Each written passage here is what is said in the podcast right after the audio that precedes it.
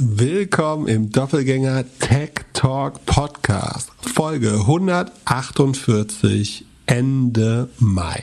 Die große Layoff Podcast Serie wahrscheinlich für die für bis Ende des Jahres mindestens. Wir haben wieder eine ganze Reihe an Firmen, die, mag, wie optimistisch du bist. Die, die, die diese Woche announced haben. Man, man, man kann lernen, wie man es nicht macht. Was ist so die schlechteste Art? Also beim Schluss machen sagt man ja, äh, WhatsApp sollte man nicht machen oder Sprachnachricht. Es gab mal bei Sex in the City eine Folge, da wurde per Post-it Schluss gemacht. Also stell dir vor, du wachst morgens auf und dann ist an deinem Kühlschrank nach zwei Jahren Beziehung so ein Post-it mit äh, sorry, äh, ist einfach nichts für mich. Was, was kann man bei Layoffs wirklich schlimm machen? Einfach äh, Access Key und äh, Computer sofort sperren?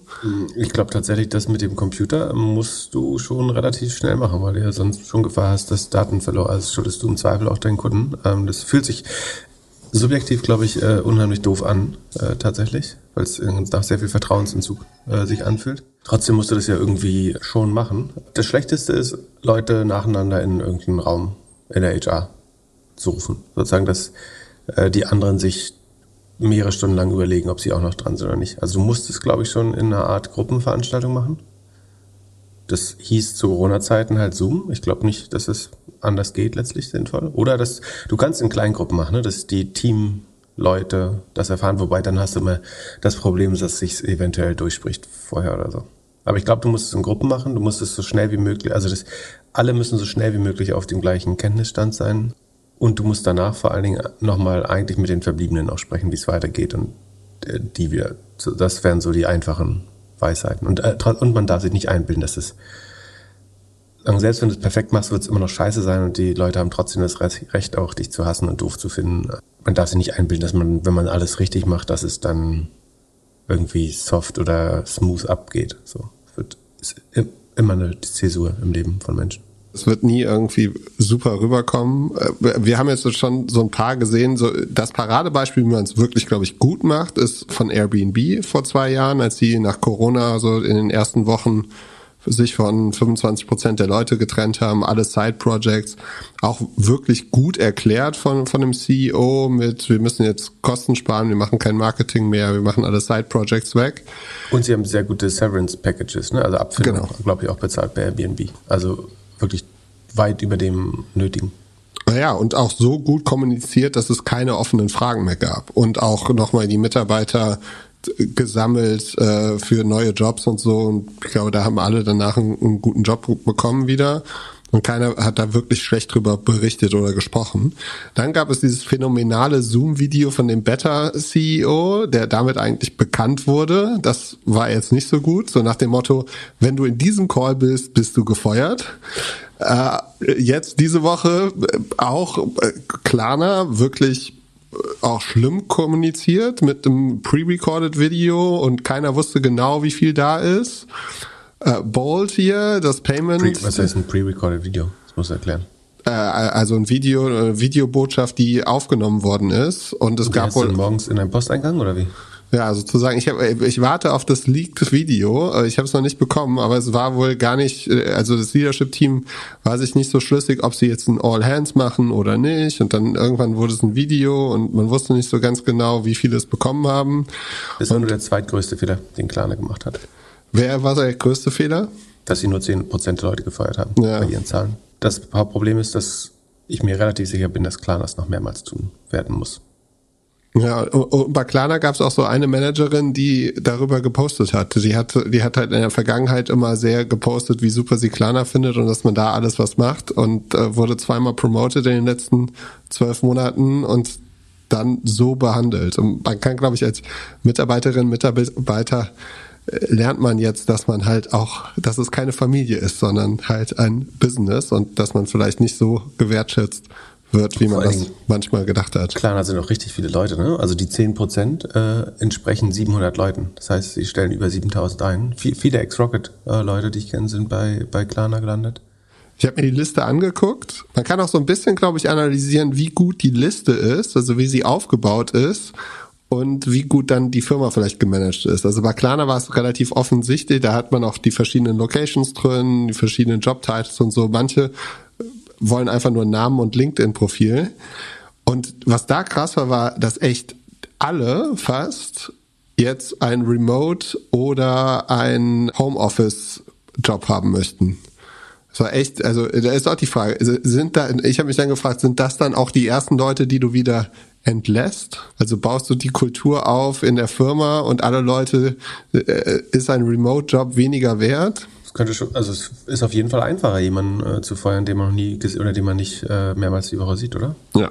Das äh, habe ich auch gedacht. Ja, es wird auf jeden Fall eine krasse Zeit so äh, für alle. Also mir ist es ja auch passiert. Ich wurde ja bei Corona, äh, Anfang Corona entlassen und habe also dann auch da viel gelernt, wie man es nicht macht. Also zu meinem Glück hat die andere Seite einen schlechten Job gemacht. Ich war zweimal vorm Arbeitsgericht und das möchte ja eigentlich niemand. Also als als äh, ja, Führungskraft oder CEO möchtest du ja vermeiden, vors Gericht zu gehen. Später habe ich erfahren, dass es sich eigentlich keiner in der Firma je getraut hat, sowas zu machen.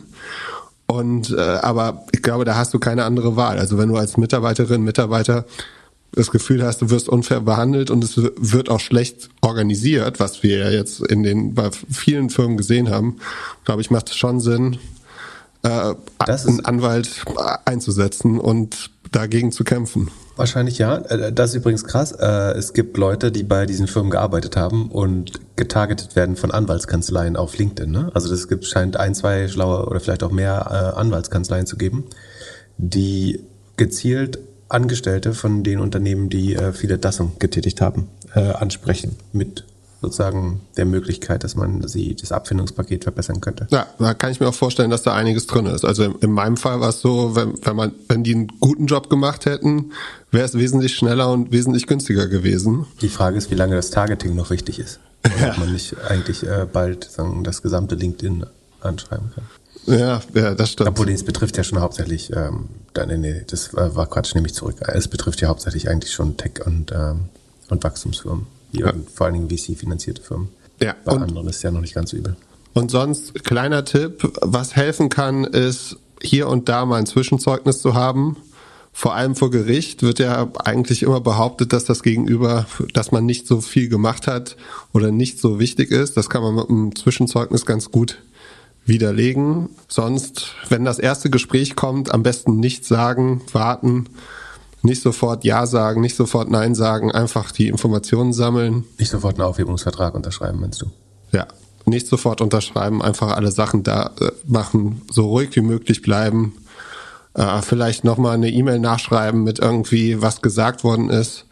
Einfach um klar, wenn es kein, wenn es kein Dokument irgendwie davon gab. Und ja, Ausdauer, ich glaube schon. Du bist auch ganz schön gebranntes Kind, du überlegst nur noch in Dokumentation und Beweissicherung. Ja, aber wenn du, also, so, das, du wünschst wirklich keinem vor Gericht, vom Arbeitsgericht zu sein. Das ist schon stressig. Ich hatte einen Vorteil, dass ich die Ausdauer hatte und irgendwie das auch noch ein drittes Mal gefeiert, also gefeitet hätte. Und, ähm, aber, also, es ist, es ist, keiner möchte das machen. So, das ja. ist einfach. Komisch, dass du seitdem keine Jobs mehr findest. und jetzt zwangs, zwangsweise Zwangspodcast. Weil dich nie, niemals wieder mehr jemand anstellen wird. Ja, genau. Spätestens jetzt äh, wird, wird das keiner mehr machen. Genau, aber, aber gut. Weil, wenn, also wenn dein super Beispiel Klarna ist, wäre meins auf jeden Fall äh, Bolt, Bolt Payments, die diesen One-Click. Checkout bauen. Da hatten wir schon zweimal drüber gerichtet und zwar berichtet einmal war es, ist Fast, ein anderer äh, Fast Payment äh, Checkout Player, ja pleite gegangen. Da dachten wir, die, die, sind, unseriös, aber äh, da ist Bolt, glaube ich, gar nicht so weit äh, von weg. Da fand ich lustig, äh, stand, ich glaube in der New York Times stand das. Die wollten nicht bestätigen, wie viele Leute sie gehen haben lassen. Äh, und ich habe es gerade getwittert. Dann, dann rausgefunden hat man es am Ende, dass äh, von über 900 Leuten im Company Slack Channel nur noch 660 übrig waren, einen Tag später. Sozusagen hast du geschaut, wie, wie viele Leute aus dem Slack Channel verschwinden, verschwunden sind über Nacht. Und davon ausgehend geht man davon jetzt äh, aus, dass äh, sagen 27 Prozent bis zu einem Drittel der äh, Mitarbeiter äh, entlassen worden waren. Und auch insgesamt, das ist ja der Typ, der sagen behauptet hatte, die Silicon Valley Mob Bosses ähm, oder der Silicon Valley Mob aus VCs, die sich gegenseitig konflikten. Also er hat gesagt, die Stripe-Brüder sind äh, die Collison-Zwillinge, sind quasi die ja, genau. Gangster-Bosse des Silicon Valleys, weil sie von jedem noch so kleinen VC eine, ein kleines Investments nehmen, einfach nur damit deren kein anderes Payment ähm, Startup mehr investieren kann, um sich selbst nicht zu konflikten, dass er deswegen keinen Zugang zu Funding hätte und hat trotzdem aber seine Unternehmensbewertung auf 11 Milliarden hochgejazzt zwischendurch. Ähm, schien schnell gewachsen zu sein, hat wie gesagt 900 Leute geheiert. Da habe ich mal geschaut, wie groß, weil ganz ehrlich, ich habe das halt noch nie gesehen. Ich habe mal bei BuildWith geschaut äh, unter Checkout-Buttons. Da ist Bolt immerhin an siebter Stelle. Mit sagen von einer Million Websites ist das auf 360, also laut BuildWith Data. Ne? Die sind jetzt nicht 100% korrekt, aber auch directionally korrekt sind die. Ne? Also es äh, wird, wird schon halbwegs so passen. Ähm, also das wären dann 0,3 Prozent, äh, 0,04 Prozent äh, der 1 Million größten Webseiten benutzen Bolt. Zum Vergleich, Stripe benutzt ähm, fast das Zehnfache. Und Stripe ist ja 65, 95 Milliarden wert. Und Bolt, nee, Moment, nicht das Zehnfache, das Hundertfache.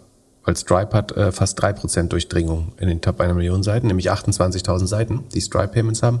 Das nächste wäre PayPal mit 22.000 oder 2,2 Prozent.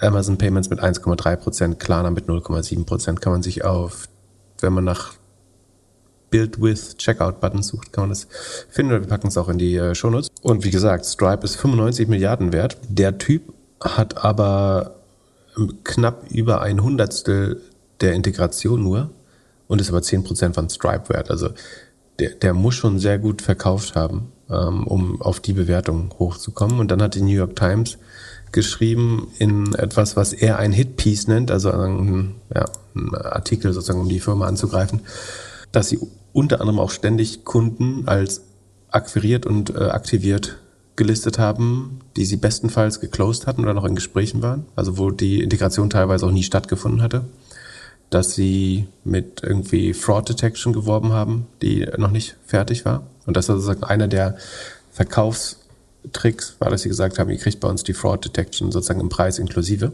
Das ist eigentlich ganz schlau als Sales-Taktik, weil sozusagen die im schlimmsten Fall paar Fraud Sachen mitzunehmen, solange du noch klein bist, ist günstiger als Sales äh, teilweise. Das kann sinnvoll sein. Das haben sie dann aber, also die Anti-Fraud sollen sie dann teilweise aber manuell gemacht haben. Und viel andere. Und das, das krasseste ist, äh, das hast du vorhin geschickt, ne? Mit, äh, von Chris Becke, dass ein 50 oder jeder zweite Angestellte hat Geld aufgenommen, um in die Firma zu investieren. Also sie haben das Geld, haben ihren Angestellten erlaubt, zusätzliche ähm, Stock Option, nee, Stock Option, äh, zusätzliche Aktienanteile an der Firma zu kaufen, auf Kredit. Und von den Leuten haben sie jetzt ein Drittel entlassen, die sozusagen eventuell ihr Haus verpfändet haben, um noch Aktien an der Firma zu kaufen, an die sie geglaubt haben. Das ist schon hart, genau. Und er selbst ist ja als CEO zurückgetreten. Ähm, und stellt sich auch mal so lustig guruhaft vor. Schon könnte auch noch Filmmaterial werden, ge gefühlt. So. Er sagt, wir verstehen das alles nicht, das ist E-Commerce 3.0, ähm, was sie bauen nämlich irgendwie dezentralisiert, äh, Checkout-Buttons. Ähm, man kann die, also ich glaube, sinnvoll ist das schon, aber wird mir nicht wundern, wenn wir die auch verlieren, die Firma. Das ist mir alles ein bisschen zu viel Yoga, ein bisschen zu viel Barfuß. Ja, der Typ, typ ist ein bisschen weird, aber davon soll man sich, also, obwohl Barfuß ist, Barfuß ist der neue schwarze Rolli eigentlich, oder? Adam Newman ist doch immer barfuß rumgelaufen, ne? Und da Steve Jobs auch. Ach, vielleicht machen die es deswegen, weil Steve Jobs. Da kommt auch der Rolli her. Ja, genau. Okay, aufpassen bei Barfußgründern. Birkenstock geht noch, ja. ne? Ähm, den, den Bold äh, New York Times Artikel packen wir auch mal in die äh, Shownotes. Der ist so schön. Es handelt sich hierbei nicht um Anlageberatung. Keine spezifischen Kauf- und Anlageempfehlungen. Keine Anlageberatung, keine Rechtsberatung, keine Steuerberatung und auch keine Aufforderung zum Kauf oder Verkauf von Wertpapieren. Die Verantwortung für solche Trades liegt bei euch. Philipp und Philipp haften nicht für eure Verluste. Philipp und Philipp und Philipp können die Risikodisposition der HörerInnen nicht einschätzen. Ihr entscheidet selber, was ihr kauft und tragt dafür auch die Verantwortung. Alles könnt ihr auch nochmal unter doppelgänger.io slash Disclaimer nachlesen. Und zum Schluss, PayPal äh, hat sich auch von ein paar Leuten getrennt.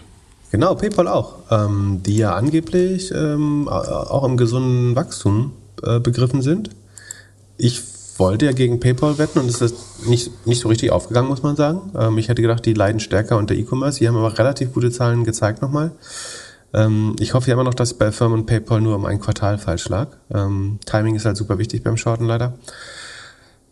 Aber ähm, dass sie jetzt die Kosten, also Q2, sie muss brutal schlecht aussehen, glaube ich ich. Beziehungsweise es ist nicht so einfach. Also einerseits das Konsumklima nochmal deutlich schlechter in Q2 als im Q1 und Q1 ist in Deutschland 15 Prozent gesunken zum Vorjahr, in UK 9 Prozent gesunken zum Vorjahr. Das heißt, es wird auf jeden Fall noch schlechter, als ich dachte. Sagen das wird es ja im Sinne von E-Commerce. Ähm, kann man auf dem Salesforce Shopping Index ganz gut nachvollziehen. Klima schlecht. Andererseits werden die Vergleichswerte vom Vorjahr natürlich. Das sieht man in, dem, in der Salesforce-Grafik auch ganz gut, dass die Vergleichswerte ein bisschen ähm, einfacher werden, weil das Q1 ist extrem gewachsen, das Q2 letzten Jahres ist auch, äh, Sekunde, kann ich gucken auf Twitter, wo ich das, oder auf LinkedIn habe ich es auch gepostet. Also das Q1 letztes, letzten Jahres ist um 76 Prozent gestiegen, ähm, dreiviertel über Vorjahr. Und da sind wir jetzt 15 Prozent runter, sozusagen. Das ist brutal. Das kann man, das ist eigentlich auch fast klar.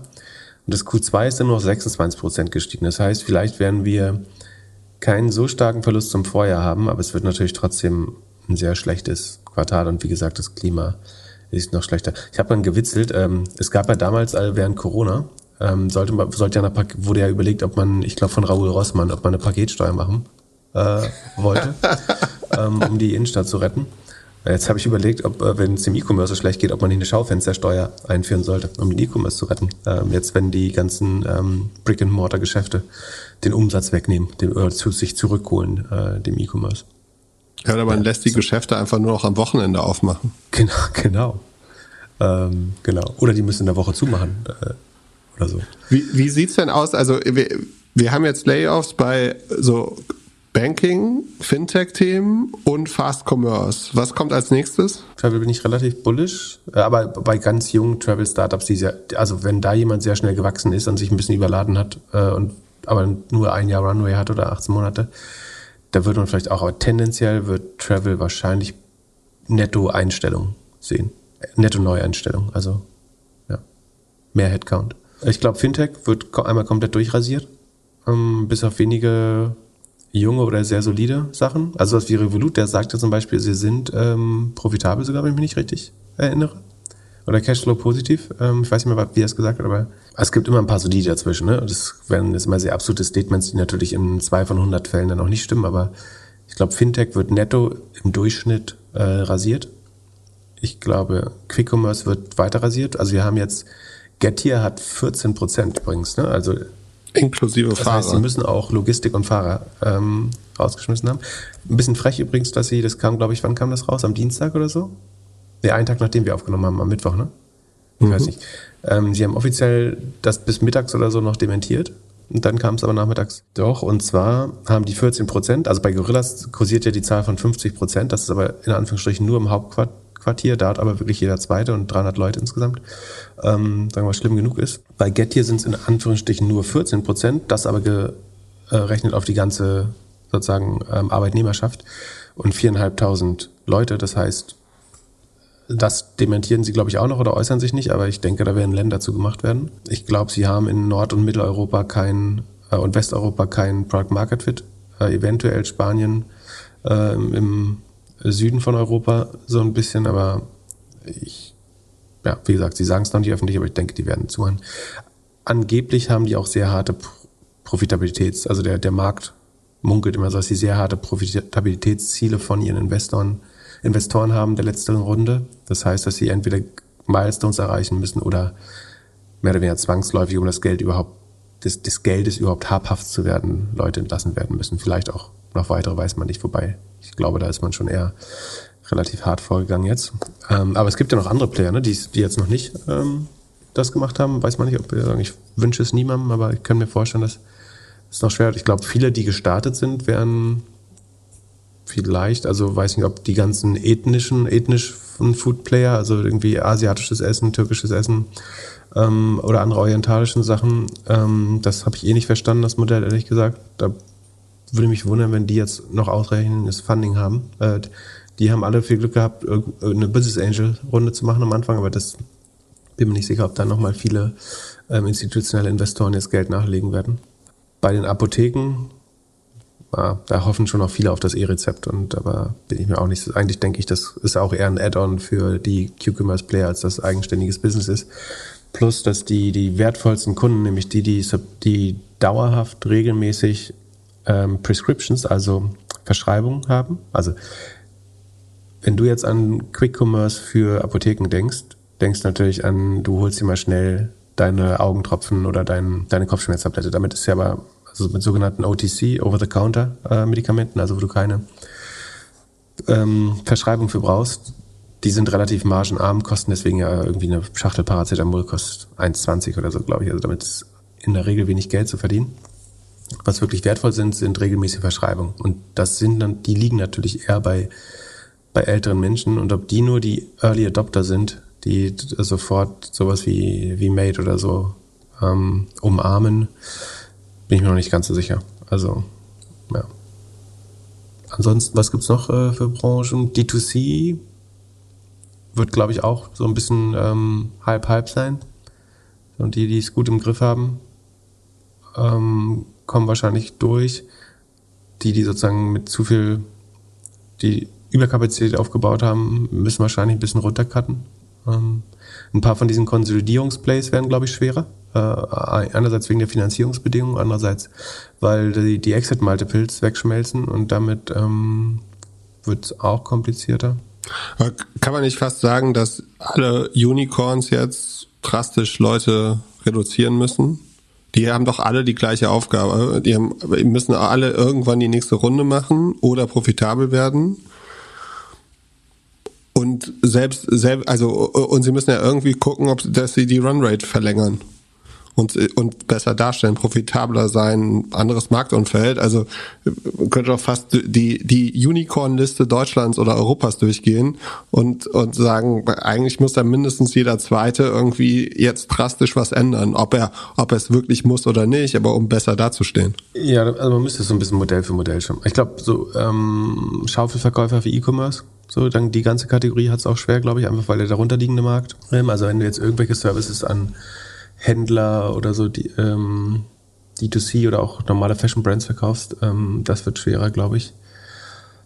Mm, ja, aber viele Unicorn wird Wie gesagt, Mobilität, Travel würde ich ausnehmen. Ähm, also Flixbus so würde ich sagen, wahrscheinlich eher nicht, so, wenn die wieder gut reinkommen in den Markt. Und weil die selber ja gar nicht, also, ne, die haben auch. Gegen das 9-Euro-Ticket gerade. Achso, darf ich damit Flixbus fahren eigentlich? Ja, bestimmt nicht. Das wäre aber das wäre ein harter Schlag. Das ist ja richtig blöd, wenn du überall im Regio kostenlos fahren kannst und äh, das wäre dann mal doof hier für, für Flixbus, ne? Mhm. Also. Wäre ja auch eine krasse Subvention für die Bahn. Also, gegen die Bahn zu kämpfen ist, glaube ich, immer schwierig. Da musst du schon, also ja. Das ist ja sau unfair. Krass, dass ich da noch gar nicht dran gedacht habe. Ähm, ist ja sau unfair, da nur eine Klasse sozusagen der Beförderung zu bevorzugen. Dann äh, lass mal in den Community Grill Part gehen. Und zwar, wenn wir jetzt die nächsten Wochen jede Folge mit ein paar Layoffs anfangen und hier und da äh, sehen, dass egal in welchem Job man dann doch nicht mehr so sicher ist und die Leute doch nicht mehr so gefragt werden. Ist da nicht eine Gefahr für ZipRecruiter, dass es so viele Layoffs gibt, dass die Plattform einfach nicht mehr so gefragt wird. Also, dass man auf einmal Leute, äh, auf einmal kommen wieder Leute zu einem und sagen, ich würde gerne arbeiten. Also jemand, der mit Jobmarkt Geld verdient, ist, glaube ich, immer zyklisch. Das heißt, das hängt eben an der konjunkturellen Lage. Und wenn Leute entlassen werden, braucht man sozusagen das aktive Recruiting ein bisschen weniger. Und in Hochkonjunktur, wenn man Mitarbeiter irgendwie mit Prämien weglockt, äh, so wie es die letzten drei Jahre waren, dann braucht man das mehr also diese Zyklik hast du schon und das macht es jetzt erstmal nicht einfacher. Andererseits sozusagen der größere darunterliegende Trend ist halt der demografische und die Joblücke wirst du halt weiterhin haben. Ähm, das heißt, ich denke jetzt nicht daran, darüber nach, irgendwie deswegen ZipRecruiter abzustoßen oder so. Im Gegenteil. Warum glaube ich, dass es trotzdem eine gute Upside hat? A, wie gesagt, die traden auf zweieinhalb Mal Gross Profit und 16 oder 18 Mal ähm, Cashflow oder so, hatte ich äh, neulich mal ausgerechnet. Das halte ich für sehr günstig, da sie Cashflow positiv sind. So günstig, dass man auch die Frage stellen kann, kauft sich da nicht irgendwann mal jemand ein? So, kauft sich da ein PE ein, kauft sich eine Recruit Holding mit äh, Indeed oder Glassdoor das ein, kauft sich ein ein Steps, also ich habe keine Informationen dazu, so pro forma, aber ähm, kauft sich ein, ein Stepstone, äh, das vielleicht dazu, die ja selber mal für deutlich mehr an die Börse gehen wollten, als ZipRecruiter noch kostet. Von daher glaube ich, ist das nach unten ganz gut abgesichert. ähm, weil sie profitabel sind, weil sie noch wachsen, langsamer, aber sie wachsen noch. Und das andere ist eben diese riesige demografische Lücke. Und das, äh, es hat durchaus auch gewisse Vorteile für das Modell. Äh, ZipRecruiter lässt sich nicht direkt pro Hire bezahlen, also pro sagen, Einstellung. Aber trotzdem ist es schon auch gut für das Modell, wenn wieder Leute den Job wechseln. Weil du hattest ja fast so eine ähm, Verstopfung des, des Marktes äh, bisher, dass zwar der, der Demand, der, die Zahlungsbereitschaft der Employer, der Arbeitnehmer extrem hoch war, aber dass wirklich so wenig wechselwillige Arbeitnehmer am Markt waren, dass du trotzdem, egal wie viel du gezahlt hast, eventuell keine Leute bekommen hast. Und die Dienstleistung von ZipRecruiter kann durchaus für den Arbeitnehmer nochmal besser aussehen, für den Arbeitgeber, Entschuldigung, also ähm, für den, der die, die Arbeitnehmer sucht, wenn man für sein Geld eben auch tatsächlich dann ein paar, paar Leute bekommt. Das könnte die Zahlungsbereitschaft sogar erhöhen, weil die, also vorher hätte ich fast eher die Gefahr gehabt, dass Leute irgendwann aufgeben, überhaupt noch äh, Stellen auszuschreiben, weil eh nichts kommt. Von daher bin ich relativ optimistisch. Aber die, die Grundaussage ist natürlich richtig, dass du in der Rezession willst du jetzt eher nicht in der Jobbörse investiert sein. Das war aber sozusagen die letzten 80 Jahre gültig. Ich glaube, durch diese demografische Lücke schlägt das nicht ganz so der durch. Demografische Lücke meint, Deutschland gehen eine Million Leute in Rente, es kommen nur 500.000 in den Arbeitsmarkt rein. So, wir brauchen Zuwanderung, neue Arbeitskräfte. Das sollte, das sieht in anderen westlichen Demokratien ähnlich aus. Ähm, deswegen macht mir erst keine Sorgen. Der Gedanke, sagen, die Frage sich zu stellen, ist aber vollkommen richtig. Und es wird tendenziell das Geschäft auch beeinflussen, könnte ich mir vorstellen. Ähm, meine sagen, langfristige Vision oder sagen, äh, mein langfristiges Modell für ZipRecruiter verändert das eigentlich nicht. Ich finde die weiterhin mit äh, zweieinhalb Mal äh, Rohertrag unheimlich günstig bewertet. Was nicht heißt, dass sie weiterfallen. Was sie können trotzdem nochmal. Also halbieren können sich, hartes Statement jetzt, aber ich kann mir nicht vorstellen, dass die sich halbieren. So, das könnte jetzt äh, altern wie, wie Milch, aber ähm, meiner Meinung nach ist eine natürliche aber Barriere. Wenn du dir sicher bist. Ja, ganz ehrlich, wenn ich für, für einmal Gross Profit eine Firma kaufen kann, so, das ist halt dann irgendwann ein No-Brainer. Aber man kann diese Zahlen ja auch alle nicht so einfach in die Zukunft fortschreiben. Ähm, von daher. Mal schauen. Dann lass uns mal gemeinsam auf doppelgänger.io slash sheet gehen und uns ein paar Zahlen angucken. Earnings. Wir haben zum Beispiel Box. Genau. Ähm, ich habe Box mal genutzt, um, wir hatten einen Wunsch aus der Community, also hatten verschiedene Wünsche. Das eine war ähm, sozusagen, um auch neue Hörer noch besser onzuboarden, mal wieder so ein paar Basics zu machen. Da überlegen wir uns gerade ein gutes Format, aber das wird's geben. Für immer mal so ein, so ein paar nochmal einfache Fragen, so dass sie nicht sozusagen Stammhörer nerven, aber dass äh, man immer noch mal gut einsteigen kann. Und das andere ist, äh, sagen, jemand hat gefragt, woher man die Sheets herbekommt oder wie man das gut übertragen kann. Und deswegen habe ich mal ein, so eine Art Master Sheet gemacht. Also ist jetzt die Beispiel-Company ist tatsächlich Box. Äh, die habe ich mal genommen, weil ich die heute eh machen wollte. Und es ist jetzt ein bisschen ausführlicher als sonst, sozusagen. Da kann man eher mal, wenn einen was nicht interessiert, auch ein paar Zeilen löschen drin aber es ist so, so ausführlich wie es geht. Das Einzige, was jetzt nicht drin ist, ist Custom Account, äh, was ich normalerweise noch mitzähle, aber das hat das liefert Box nicht, aber die Zahlen mache ich vielleicht noch dazu. Also was man machen kann ist, man löscht einfach alle Werte außer die äh, berechneten, also die Formeln. Das musste ich eigentlich noch, wie kann man das denn gut darstellen, was Inputwert ist und was nicht, muss ich mir mal überlegen. Aber sozusagen, hier sind jetzt Beispielzahlen drin, die kann man einfach löschen, dann gibt man von seiner Firma die Zahlen drin. Also das kann ich euch nicht abnehmen. Man kann die theoretisch über die Yahoo API, äh, über die Yahoo Finance API erzielen. Es gibt eine Verknüpfung von Yahoo Finance mit Google Sheets. Ähm, ich selber mache das nicht, weil ich letztlich die Daten, also ich will die Daten aus dem aus dem Earnings Statement der der Company haben. Ähm, ich bin mir nicht 100% sicher, dass bei Yahoo weiß ich dann zum Beispiel nicht, ob das Gap oder Non-Gap ist, also ähm, ob es adjustiert wurde. Deswegen mache ich es selber. Also die Arbeit muss man schon machen, dass man sich viermal im Jahr für die Firma, die einen interessiert, die Daten überträgt. So. Ich habe die Felder grö größtenteils so benannt, wie sie auch im Income Statement stehen, sozusagen. Das sollte nicht schwer sein. Also eigentlich muss man eine Steuerung F machen nach dem, was ich hier im Sheet stehen habe. Dann kann man sich, kann man auch die Stelle finden, an der das steht. Das fängt eben oben mit dem Revenue an, dann werden die, äh, die Kosten äh, des, der Erstellung des Revenues abgezogen. Daraus ergibt sich der Rohertrag oder Gross Profit im Englischen. Dann werden die drei typischen Operating Expenses Kategorien abgezogen, nämlich das sind ähm, Research and Development, Forschung und Entwicklung, also Sales und Marketing, das heißt äh, Vertrieb im Deutschen und äh, General Admin, das sind sozusagen die Gemeinkosten der Unternehmung. Danach ergibt sich sozusagen, nachdem die Kosten des Revenues und diese drei operativen Ausgaben abgezogen sind, ergibt sich im Idealfall der operative Gewinn. Äh, das ist ganz oft eben ein Verlust äh, bei vielen Firmen, die noch schnell wachsen. Dann werden noch ein paar Finanzpositionen abgezogen und dann ergibt sich das sogenannte Net Income. Äh, das sozusagen, da sind nach dem operativen Einkommen sind dann noch sozusagen Finanzeinnahmen und Ausgaben berücksichtigt. Dann wird es nochmal auf die einzelne Aktie runtergerechnet und die Anzahl der Aktie sieht man, die wiederum ist wichtig, um zu sehen, ob man verwässert wird. Also in gibt eine Firma immer mehr Aktien heraus, also steigt die Anzahl der, der ähm, Shares, die insgesamt verfügbar sind, dann wird man als Investor halt immer weiter verwässert. Im Fall von Box ist es zum Beispiel nicht so, dass es sogar umgekehrt, weil Box ein Aktienrückkaufsprogramm hat und sein Cashflow dazu nutzt, Aktien zurückzukaufen. Deswegen sinkt die Anzahl der verfügbaren Shares. Ähm, das ist als, damit gehört ihr quasi mit einer Box-Aktie jedes ähm, Quartal ein bisschen mehr. Äh, dann findet man nochmal das Non-Gap Operating Income. Äh, Unterschied zwischen Gap und Non-Gap ist eben Gap oder IFRS sind die stre tendenziell strengeren Buchhaltungsregeln, in denen sozusagen alle, ja, wie soll man sagen, alle ertragswirksamen Bestandteile abgebildet sind, auch die, insbesondere die Stock Options. Ähm, die sind, darf man beim Non-Gap Operating Income rauslassen, sozusagen. Das ist näher am Geld und ähm, wenn ich mit Aktien bezahle, ist es im Non-Gap nicht berücksichtigt. Ähm, deswegen gebe ich auch die Zahl der Share-Based Compensation nochmal extra an, damit man das erkennen kann. Der Operating Cashflow ist sozusagen ähm, aus nicht aus Ertragssicht, sondern aus Einzahlungssicht, was beim Business übrig bleibt. Unterschied zwischen Einzahlungen und Erträgen ist ähm, sozusagen, ich kann ja einfach gesagt, wenn ein Kunde im Voraus zahlt, ähm, habe ich noch keinen Ertrag gemacht oder nur ein Viertel des Ertrags im ersten Quartal, aber schon 100 Prozent der Einzahlung äh, verbucht. Und deswegen kann der Cashflow vom Income abweichen. Erklären wir immer mal so nebenbei, was gute Gründe dafür sind oder was auch, wann es auch äh, auffällig ist.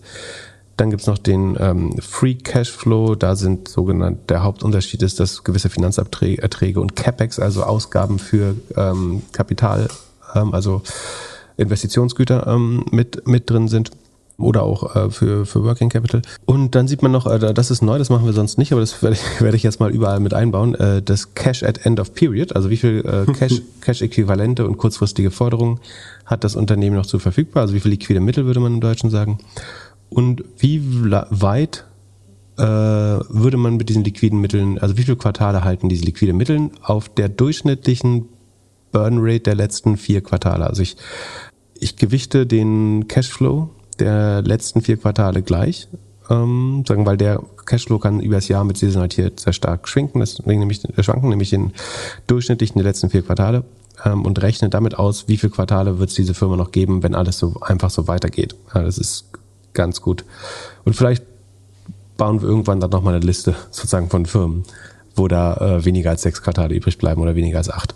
Genau, dann haben wir die NRA, das ist ausreichend erklärt. Ähm, da gibt es einen, einen, Link im Sheet, äh, wer das nochmal nachlesen will. Oder man kann die Folge 64 hören, da wird es nochmal alles erklärt. Die Magic Number ähm, gibt es auch in der Folge 64. Auch die Rule of 40 erklären wir da, glaube ich.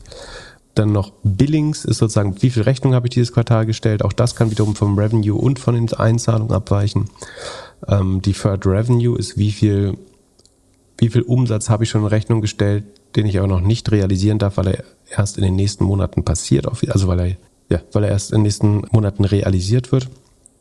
Und sogenannte Remaining Performance Obligations, das ist, wie viel Umsatz habe ich schon verkauft, den der Kunde noch nicht in Anspruch genommen hat, wäre, glaube ich, die richtige Formulierung. So. Und dann, was ich weiter unten noch mache, also wir befinden uns im Doppelgänger.io slash Sheet im zweiten Reiter, wo es SaaS Master, also dieses Sheet eignet sich vor allen Dingen für Software-Companies mit Einschränkungen, aber auch für, für, für andere Firmen. Ich habe hier, ähm, auch weil Boxer schön ausweist, nochmal die Share-Based Compensation pro Ausgabenkategorie äh, einzeln gemacht, was einem dann erlaubt, die nicht mit Aktien bezahlten Kosten nochmal einzeln zu betrachten. Der Vorteil ist, dass man da besser sieht, ob eine Company auf Sparkurs gibt, da die, die Höhe der Share-Based Compensation also der Aktienoptionen, die herausgegeben werden, auch vom Aktienkurs der Firma abhängt, ähm, ist sozusagen die Operating Expenses ex Share-Based also mit Abzug der Share-Based Compensation, zeigt eigentlich besser, wie viel Gehälter man, das zeigt eigentlich die Gehälter, die man wirklich bezahlt hat. So, und da kann man sehr gut sehen, ob eine Firma ihre Kosten unter Kontrolle hat. Die Share-Based Compensation zu kontrollieren ist ein bisschen schwieriger, aber zumindest die Gehälter, die man wirklich auszahlt, sollte man kontrollieren. Genau, das sind die wichtigsten Bereiche, die man da sehen kann. Und eigentlich kann man die in der Regel ganz gut füllen. Die meisten Firmen, Firmen geben alle Bestandteile, die hier sind, an. Leider nicht alle. So. Genau, also fangen wir jetzt mal mit Box. Das war viel, viel Gequatsch, aber ähm, jetzt fangen wir mit Box an. Box ist ein so ein Dokument-File, sagt man, in der Cloud, oder? File Storage in the Cloud. Wie Dropbox, nur mit kürzerer genau, Domain. und kann auch so DocuSign-Sachen schon und so. Also Document Management würde, glaube ich, Plattform würde man dazu sagen. Die hatten auch irgendwann mal so einen aktiven Investor drin, ne? Der, aber ich glaube, der sich nicht so ganz durchsetzen konnte. Entweder war es Einhorn oder ähm, Eggman, ich weiß gar nicht mehr wer. Die waren zuletzt äh, nur noch sehr langsam gewachsen, knapp zweistellig, so mit 10, 11 Prozent, haben sich jetzt aber hoch beschleunigt über die letzten drei Quartale auf 17,8 Prozent, also wachsen wieder schneller. Ähm, das ist gut. Achso, das Quartals zu Quartalswachstum habe ich nicht drin im Sample, den, das werde ich mal noch reinbauen. Genau, also jetzt sieht man, dass sie äh, das Wachstum sich auf 17,8 Prozent beschleunigt hat. Das quartalsweise Wachstum geht jetzt aber wieder ein klein bisschen runter. Siehst du, deswegen ist es eben doch wichtig. Ähm, wobei das erste Quartal ist Tradition. Nee, das ist eher Saisonalität. Nee, nee, nehme ich zurück. Äh, das sieht, äh, aber deswegen ist zum Beispiel wichtig, sich beides anzugucken. Das das Year-on-Year-Wachstum ist deswegen, sagen die Standardkennzahl, weil es eben Saisonalität normalisiert. Also wenn das Q1 immer schwach ist, dann wäre das Year-on-Year-Wachstum eben trotzdem toll. Und das äh, Quartal zu Quartal kann wiederum wichtig sein, um manchmal verdeckt das Year-on-Year-Wachstum, dass man im Vergleich zum Vorquartal sogar schrumpft. Ähm, deswegen muss man da eben doch beides äh, anschauen. Und was bei Box zum Beispiel spannend ist, also A, dass sie das Revenue beschleunigen, aber dass sie gleichzeitig auch effizient wachsen, die Gross Margin verbessert sich nämlich, die war so also um die 70 immer historisch und geht jetzt auf inzwischen 74 hoch. Das ist immer gut, weil wenn dann, also es bleibt mehr Gross Profit übrig, weil die Kosten relativ stand, ähm, relativ stabil gehalten werden und sogar ein bisschen runtergehen, während der Umsatz weiter ausgebaut wird. Ähm, das ist ein schöner Operating Leverage schon bei den, äh, bei der, beim Rohertrag schon. Und dann ist jetzt außerdem noch so, dass die Operating Expenses, also Fertigung, äh, Forschung, Entwicklung, Marketing und ähm, Gemeinkosten, auch langsamer wachsen als das Revenue und dadurch ergibt sich ein weiter Operating Leverage. Also Kosten wachsen langsamer als die Umsätze. Damit steigt auch der operative Gewinn ähm, bei, bei Box. Und es ergibt sich erstmals ja, erstmals eine positive operative Marge nach Gap. Und das ist sozusagen der strengste äh, Standard, den es gibt. Wenn man danach profitabel ist, ist schon mal gut. Doof ist halt, dass man in Anführungsstrichen nur 17,8 Prozent wächst. Das ist jetzt kein Hyperwachstum mehr, logischerweise. Aber man ist, sagen, nach dem strengsten Standard äh, um 0,3 Prozent profitabel. Also es bleiben ähm, von, von 300 Euro Umsatz bleibt ein äh, Euro als oder Dollar als Gewinn hängen. Und wenn man jetzt die, die laxeren Standards nimmt, also man schaut zum Beispiel, der Operating Cashflow ist halt im Q1, da ist aber immer besonders hoch, äh, sogar 45 Prozent des Umsatzes. Also ähm, es kann äh, fast die Hälfte des Umsatzes in Cash verwandelt werden, der auch wirklich ankommt. Die Non-Gap Operating Marge, also unter ähm, Auslassung der Stock-Based Compensation und Aktivierung von äh, Softwareleistungen, ist immer eine 20% Marge. Damit wäre man dann jetzt äh, langsam im Rule of 40 Bereich. Normalerweise nimmt die Rule of 40 aber den Free Cashflow und dann wäre man sogar bei 56 Prozent. Also obwohl man nur noch 17,8 Prozent wächst, hat Box eine relativ gute Rule of 40, ähm, weil der, der Cashflow äh, so positiv ist. Das sieht jetzt im nächsten Quartal hier ein bisschen schlechter aus. Genau, die Frage ist jetzt eher, wie teuer ist das, wenn das so langsam nur noch wächst? Sekunde. Meine Frage wäre, warum sich ausgerechnet Box in den, seit Anfang des Jahres positiv bewegt hat. Äh, Sage ich dir gleich. Also sie kosten fünfmal Umsatz das, äh, und nur noch 24 mal Earnings. Und Sekunde, die Earnings, dann nehmen sie hier das EBIT da, aber der Cashflow ist ja, also sie sind 4 Milliarden wert, das ist ähm, 16 mal Operating Cashflow. Finde ich eigentlich ganz günstig. Und es wird ja gerade noch alles besser.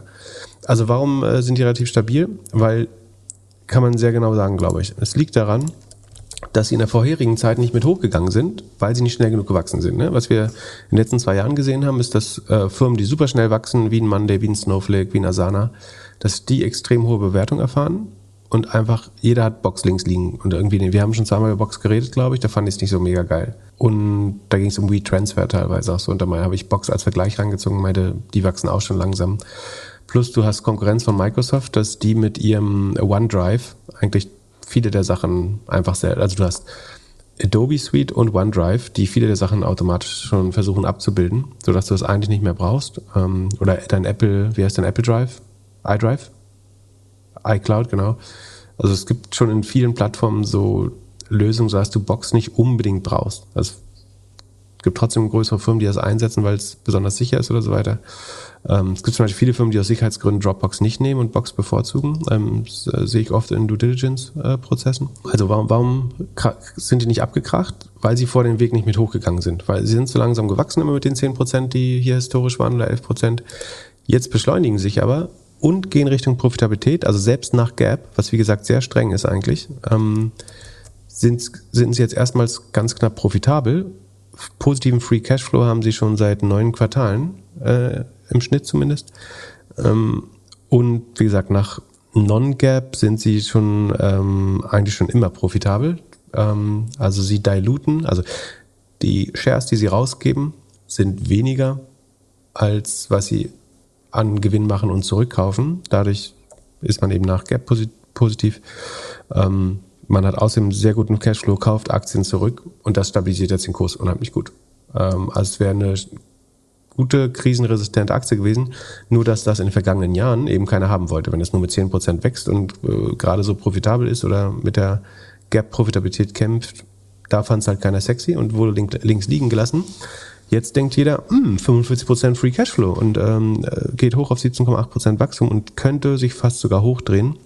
Price Earnings 25 ist, wenn die weiter mit 18% wachsen könnten, äh, eigentlich ganz gut.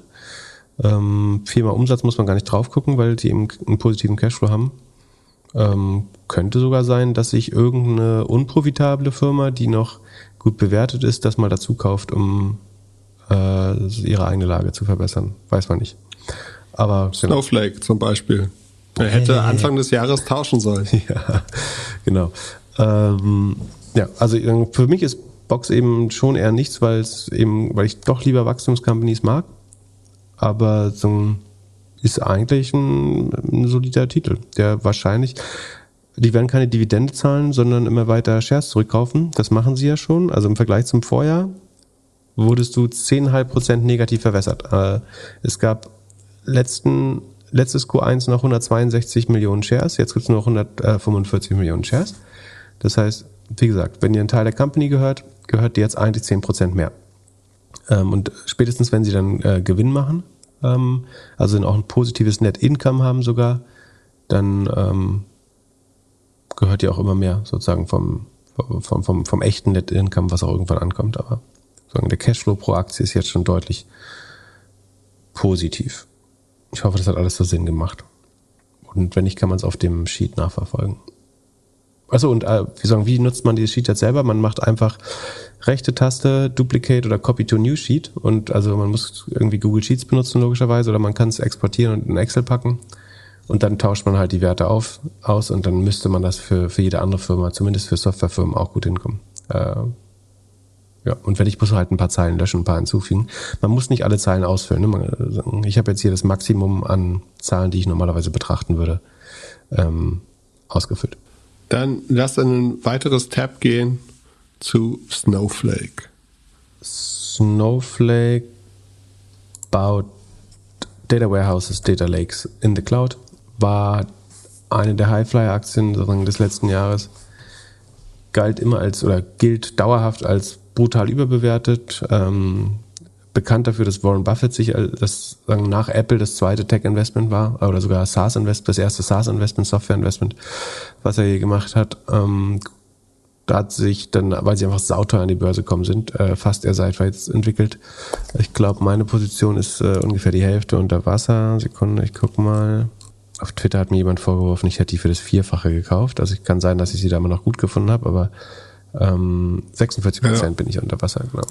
Ähm, genau, also die hat sich seit IPO halbiert. Ja, ich habe sie ungefähr zum IPO-Kurs gekauft. Muss auch für Warren Buffett nicht so gut gelaufen sein. Oder hat er, ist er noch kurz vorher rein und hat deswegen gut verdient. Kann sein, dass der einen guten Deal bekommen hat. Der hat ja auch eine hohe Signalwirkung. Der wird nicht zum IPO-Kurs reingegangen sein, sondern schon deutlich vorher nochmal. Das Gute wiederum ist, dass Snowflake halt in diese Bewertung mit einer hohen Geschwindigkeit reinwächst. So. Klar hätte man es, auch wenn man das alles weiß, hätte man es vorher kaufen können, kommt jetzt äh, doppelt so günstig rein. Ich finde sie natürlich für die Hälfte noch spannender, als, als sie für 100% gekauft hat, äh, keine Frage. Ähm, ich würde sie wieder kaufen. Geschichte Snowflake war, sie hat, sind immer mit über 100 Prozent gewachsen. Auch im letzten Quartal noch mit 102 Prozent. Ähm, davor teilweise am Höhepunkt bis zu 116 Prozent, seit sie public sind. Jetzt sind sie immerhin nochmal mit 84 Prozent äh, gewachsen. Das ist schon mal ein, eine kleine Verlangsamung. Und sie glauben, ich glaube, fürs Gesamtjahr haben sie sogar nur 66 oder so geforecastet. Das werden sie wahrscheinlich übertreffen, aber es sind halt nicht mal die 100 Prozent. Aber 84 sind ganz ordentlich. Schneller gewachsen ist aber der Gross Profit, nämlich mit 110 Prozent, also das, was übrig bleibt. Warum ist relativ logisch, weil die Kosten des, also der Wareneinsatz ist nur mit 50 Prozent gestiegen, der Umsatz aber mit 84, also auch da ein Leverage und dadurch ist der Gross Profit, also was übrig bleibt vom Umsatz, hat sich weiterhin verdoppelt. Das ist schon mal gut. Und die Gross Margin ist mit 65 Prozent an einem äh, vorläufigen Höhepunkt. Die wird wahrscheinlich weiter steigen, ähm, sozusagen, wenn sich diese Richtung hier weiter fortsetzt. Ähm, damit wird die Company dann profitabler, was gut wäre. Die operativen Ausgaben wurden nur um 37 Prozent gesteigert. Das ist sehr gut, ne? Umsatz 84 Prozent gestiegen, OPEX aber nur um 37 Prozent. Wenn ich, die habe ich hier leider nicht ohne Share-Based Compensation, aber ähm, muss ich nochmal nach, äh, nachbasteln irgendwann. Man hat weiter in Marketing investiert, das steigt am schnellsten mit 46, aber die Gemeinkosten hat man noch mit 13 Prozent gesteigert, ähm, Research and Development 37 Prozent. So. Also auch hier wieder der sogenannte Operating Leverage mit mehr Umsatz entstehen nicht zwangsläufig mehr Kosten und dadurch schränkt sich der Gewinn im Vergleich zum Vorquart zum Vergleichsquartal schon mal ein, äh, nicht der, der Verlust schränkt sich ein. Also man macht äh, 20 Millionen weniger Verlust. Man macht aber viel Verlust, nämlich 45 Prozent des Umsatzes noch, ähm, aber man wächst auf 85 Prozent. Jetzt kann man sagen, selbst nach dem brutalsten Standard, also Gap, minus 45 Prozent Marge, 84 Prozent Wachstum ist ganz knapp in der oder ganz knapp raus aus der Rule of 40. Aber auch hier muss man dann schon bedenken, dass der Non-Gap Free Cashflow, da ist dann sozusagen maximal viel raus in, äh, adjustiert und, und Revenue vorgezogen. Der ist 43 Prozent im Plus. Also da bleiben 180 Millionen Cash übrig dieses Quartal. Ähm, warum ist dann das andere so weit im Minus? Weil allein 160 Millionen an Share-Based Compensation äh, rausgeballert werden ähm, in einem Quartal. Also hier wird man um 8% verbessert äh, im Vergleich zum Vorjahr. Ich glaube, sagen, worauf sollte man noch achten? Rule of 40 ist dann, dann über 80, wenn man eben die, ähm, die, die adjustierten Werte nimmt. Ähm, die Marketingquote geht insgesamt runter, jetzt aber gerade ein klein bisschen hoch wieder, ähm, aber nicht doll, also liegt bei 58 Prozent. Das ist für das schnelle Wachstum, glaube ich, total okay. Und warum, warum sollte Snowflake jetzt nicht, also es wird dann immer gesagt, die verbrennen zu viel Geld für Marketing, verbrennen insgesamt zu viel Geld, schmeißen zu viel Aktienoptionen raus. Ähm, die Aktienoptionen betragen 34 Prozent, das ist ein Drittel der operativen Ausgaben, so, das ist, also es ist der, der kleinste Wert in der Vergangenheit, so, es geht runter, es waren vorher immer über 40, das ist schon mal gut.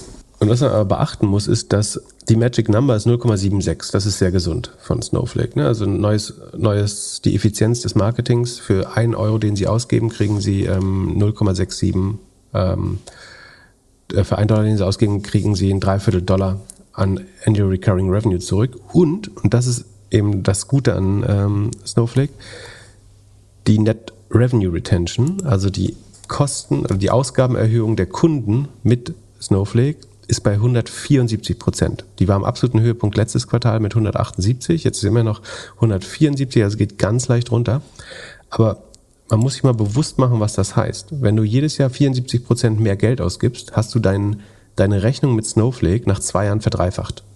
Also im ersten Jahr gibst du ein Euro mit Snowflake aus, im nächsten Jahr 1,75 Euro. Und wenn das nochmal mal 1,75 rechnest, dann bist du schon bei ziemlich genau äh, 3 Euro. So. Das heißt, wenn ich heute mit dieser Marketing-Effizienz Geld akquiriere, Da ist natürlich jetzt das Upselling mit drin, theoretisch in der Magic Number. Das kann man nicht auseinanderrechnen. Das sieht Salesforce wiederum nur intern. Aber du weißt eigentlich, dass sagen, das Umsatz, der Umsatz von heute in zwei Jahren dreimal so viel wert ist, wenn sich diese Net Revenue Retention fortsetzt. Warum ist die so hoch? Normalerweise ist eine gute Net Revenue Retention äh, über 125 oder über 130 Prozent, ähm, also dass der Kunde 30 Prozent mehr ausgibt im äh, Vergleich zum Vorjahr oder die Kunden. Der ist bei Snowflake so hoch, weil sie kein SaaS-Modell sind. Also ich zahle nicht für irgendeine Subscription oder ein Paket, sondern sie sind ein Consumption-based Modell. Ich zahle sozusagen für gehostete Daten und Abfragen und Rechenzeit in der Cloud. Und es ist ja nun mal so, dass, sagen wir, wenn ein Gorillas ist zum Beispiel nach, nach ich, ich glaube Gorillas nur als Beispiel, sagen wir, irgendeine schnell wachsende junge Company ist Snowflake-Kunde. Und wenn die im ersten Jahr damit anfangen und sie verdoppeln die Anzahl der Filialen zum Beispiel, so, oder die Anzahl der Kunden, kann ja auch ein ganz anderes Business sein, so, dann hast du automatisch mehr Daten, mehr Anfragen, die du hast. Du hast mehr Stakeholder, also mehr ähm, Data Analysts, mehr Marketer, die die Daten brauchen, äh, mehr Leute im Finanzwesen, die die Daten brauchen. Das heißt, die Komplexität der Daten erhöht sich einfach durch das Altern der Firma. Ähm, und dadurch müssen diese Consumption-Based Fees eigentlich dauerhaft weiter hochgehen. Ich sage nicht, dass die ewig bei über 170 bleiben. Das wäre utopisch. Äh, das ist zu gut. Aber das ist sozusagen das Geile an Snowflakes Geschäftsmodell und warum sie meiner Meinung nach, und bei Monday war es ganz ähnlich, die hatten auch so eine fette Expansion, ne? ähm, warum die mit Vollgas, und die müssen wir noch hart am Wind segeln, ähm, weil würdest du dir eben anschauen, wie sich diese Kundenkohorten entwickeln, dann würdest du dir links und rechts eine scheuern in zwei Jahren, wenn du nicht mehr Geld ausgegeben hättest, wenn du siehst, wie groß diese Kunden geworden sind, die du dieses Jahr akquiriert hast. Ja, das ist eine Zwischenfrage. Ja, ich glaube genau, dass das der Punkt ist, warum ich nicht an Snowflake glaube. Und ich glaube, dass die NRA in den kommenden Quartalen immer weiter nach unten geht, weil die Leute, also die sparen, also aktuell sehen wir jetzt Layoffs. Das, an was spart die Firmen noch? Marketing. Und das dritte sind meines Erachtens Daten. Plus, in deinem Beispiel, haben wir letzte Folge, glaube ich, drüber gesprochen, wenn wir sehen, dass Firmen sich auch zusammenlegen. Ähm, und ja, ich glaube, es wird immer weniger. Ich glaube, für Snowflake wird es immer, immer schlimmer. Und ich persönlich finde die Firma auch spannend. Habe das Produkt auch mal genutzt vor Jahren. Aber ich würde halt echt bei denen noch warten. Und ich glaube, dass die jetzt so im, äh, im zweiten, dritten, also ja, in den nächsten zwei Quartalen eher Probleme bekommen und man dann sieht, okay, da wird auch gespart. Ja, das sind super wichtige Punkte, die du machst. Also ich würde dem fast uneingeschränkt zustimmen. So, das sind definitiv Dinge, die relevant sind. Das ist mit an Sicherheit grenzender Wahrscheinlichkeit auch der Grund, warum die NRA das erste Mal jetzt wieder ein bisschen runtergeht, nachdem sie konsequent gestiegen ist. Ich glaube, Firmen werden datensparsamer werden. Sie werden früher mal Daten wegschmeißen, äh, um Geld zu sparen. Ähm, es werden weniger Menschen in der Lage sein, Abfragen zu machen. So die darunterliegende Wirtschaft wächst langsamer. Ähm, Firmen werden konsolidiert. Alles total schlüssig, wie du das machst. Und äh, bin ich bei dir. So, die Frage ist jetzt aber, glaubst du, dass deswegen die NRA unter 130, unter 150 oder unter, unter 170 geht? Ich glaube, die wird unter 170 gehen. Ich glaube nicht, dass sie unter 150 gehen wird. Sozusagen, dass du 50 Prozent mehr Daten generierst, glaube ich schon. Aber, Aber selbst wenn sie unter 150 ist, ist sie, also äh, das kleinste, was wir hier auf der Liste äh, auf dem Sheet haben, ist 158. Genau. Also wo ist das? Aber das muss ist auch schon bei Asana, glaube ich, oder so, ne? Bei nee, nee, nee, das ist hier. Das ist Q2 äh, 2021 hier. Achso, achso, so. Achso, du meinst bei Snowflake selber. Ja, genau. Da ist der Minimalwerk 158. Und wir werden ähm, bei Snowflake jetzt äh, wahrscheinlich sehen, dass es mal, also ja, dass es so gering ist, wie es maximal einmal war oder sogar drunter. Also meine, meine Wette wäre. Ich sehe 160. 160 sehe ich, glaube ich. Sag, ich sag unter 185 in den nächsten drei Quartalen. Unter 185? Äh, unter 158. Siehst du, der Typ mit den Zahlendrehern. Ja, nee, aber dann sei auch bold. Die Frage ist, geht's unter 150? Ja, unter 150. In ja, das glaube ich nicht. Den nächsten drei Quartalen. Aber es wird, es wird in die Richtung gehen. Da ist das äh, vollkommen richtig. Und aber nochmal, nur, nur als Maßstab, ne?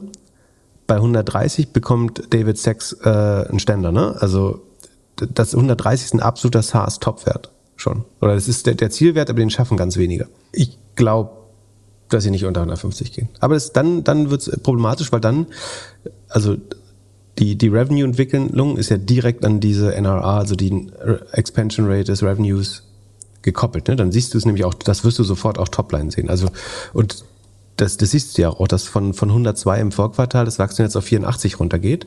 Und sie selber vorkasten, wie gesagt, so um die 65, 66.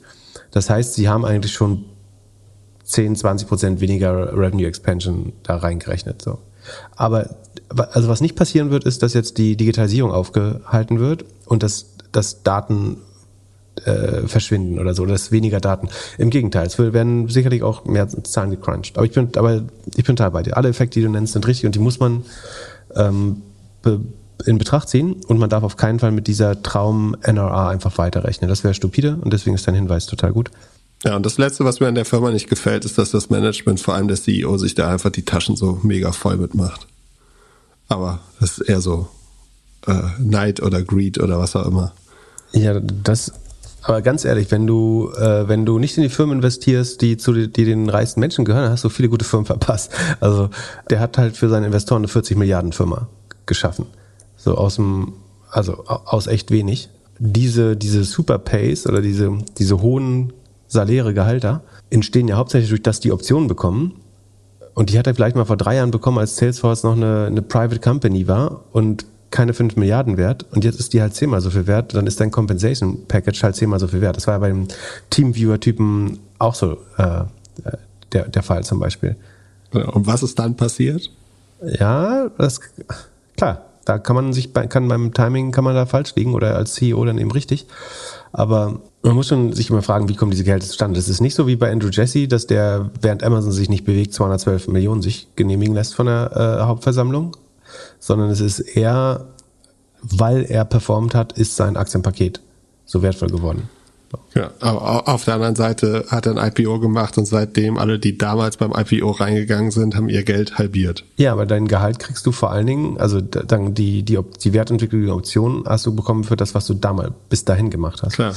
Ähm, Lass uns einen Tab weitergehen. Wie gesagt, liegt, also das muss man auch mal sagen, ne? Also die, an, viele andere Tech-Stocks sind mehr unter Wasser. Also ich will jetzt nicht von relativer Stärke reden, das wäre ein bisschen übertrieben. Aber Snowflake ist nicht dafür, dass sie eine der am brutalsten bewertesten waren, ähm, sind sie, Sekunde, ja, oh. ja, sie haben nicht ganz zwei, nicht zwei Drittel verloren, vom IPO eben nur die Hälfte, ja. Das ja. ist kein tolles Ergebnis, aber äh, Und der CEO trägt noch Schuhe, von daher kann es nicht so schlecht sein. Ja.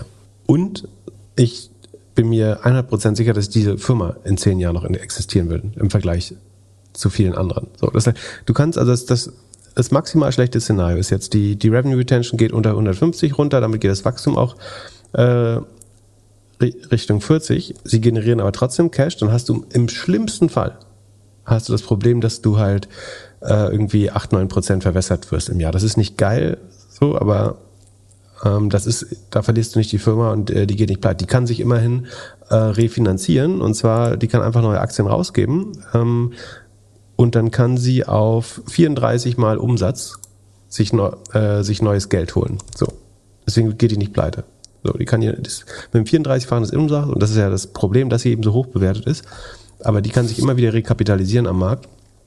Ähm, das ist mir zehnmal lieber als in irgendeine so D2C-Bumsbude oder ähm, Fake, Fake-Essen Quatsch äh, zu investieren, die durch das Geld durchbrennen und bei, bei jedem verkauften Produkt äh, irgendwie Geld, Geld verlieren. Ich warte, bis sie sich nochmal halbiert und dann kaufe ich vielleicht.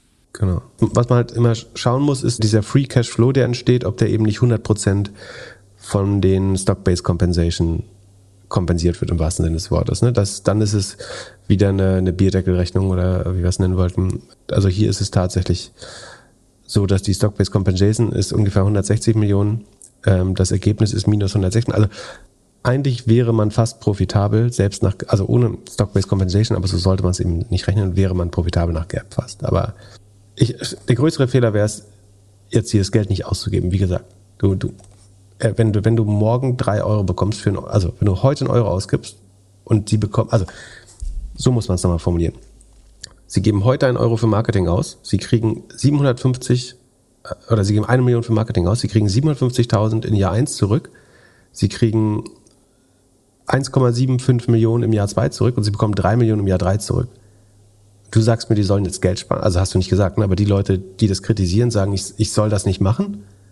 Ich, ich kann insgesamt 5 Euro für einen Euro tauschen innerhalb der nächsten drei Jahre.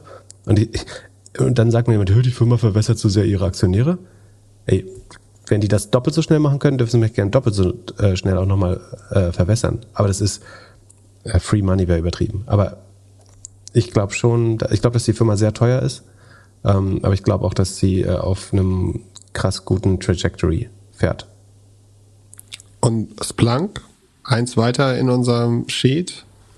Genau, Splunk macht ähm, Server Monitoring, wenn du nicht den Elk-Stack, also Elastic, ähm, Logstash, Kibana nutzt, sondern äh, irgendwie anders die Prozesse und Logfiles deines Servers crunchen willst, äh, dann baut Splunk da was und befindet sich in so einer Transition vom Lizenzmodell zum Cloud SaaS Modell. Ähm, deswegen wird das immer einzeln ausgewiesen als Cloud Services License und Service Revenue. Das Service Revenue bleibt mehr oder weniger flat. Das kann man auch irgendwie, das hat eine Marge von Sekunde, das hat eine Marge, aber keine große, hat ungefähr 50% Marge des Service Revenue.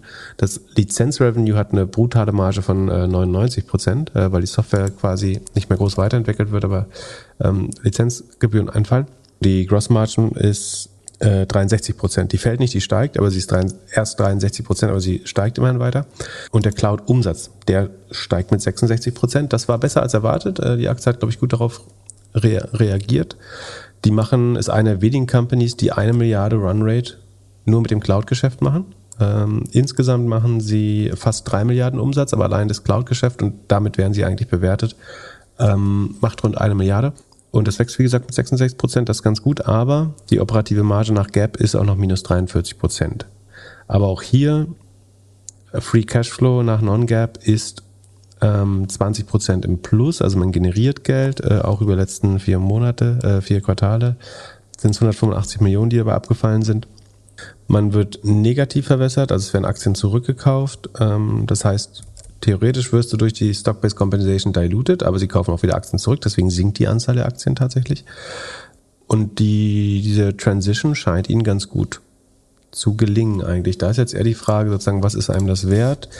Ähm, und um, eigentlich muss man, also ich, ich würde es jetzt so modellieren, dass ich alle die, den Rest des Geschäftes mehr oder weniger mit sehr wenig Geld, ein, zwei Milliarden bewerte und dann versuchen nur auf das Cloud äh, abzustellen. Die sind immerhin schon 16,5 Milliarden, 17 Milliarden wert, ähm, oder Enterprise Value 17 Milliarden. Sechsmal Umsatz, äh, dafür wachsen sie insgesamt, obwohl das Cloud Revenue wächst ja mit 66.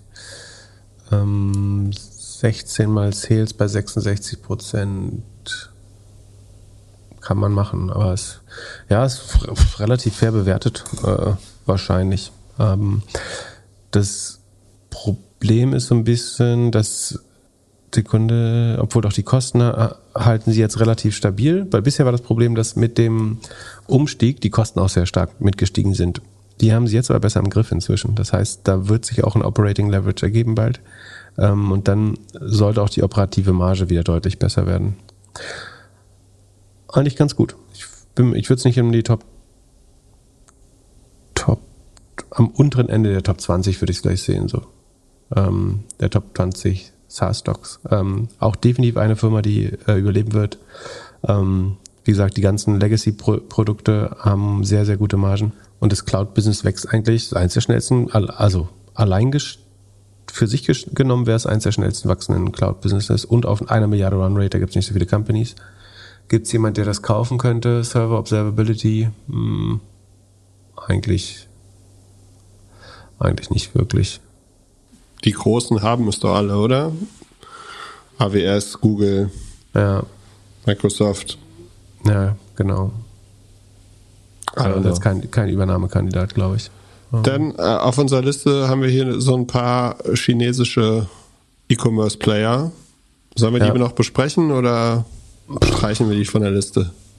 Ich, ich würde derzeit nicht in China investieren, äh, ehrlich gesagt. Und also die haben die E-Commerce-Titel Alibaba, äh, ähm, und JD und so weiter haben, ich glaube, Pinduoduo kommt heute erst, ähm, haben eher enttäuschend abgeliefert.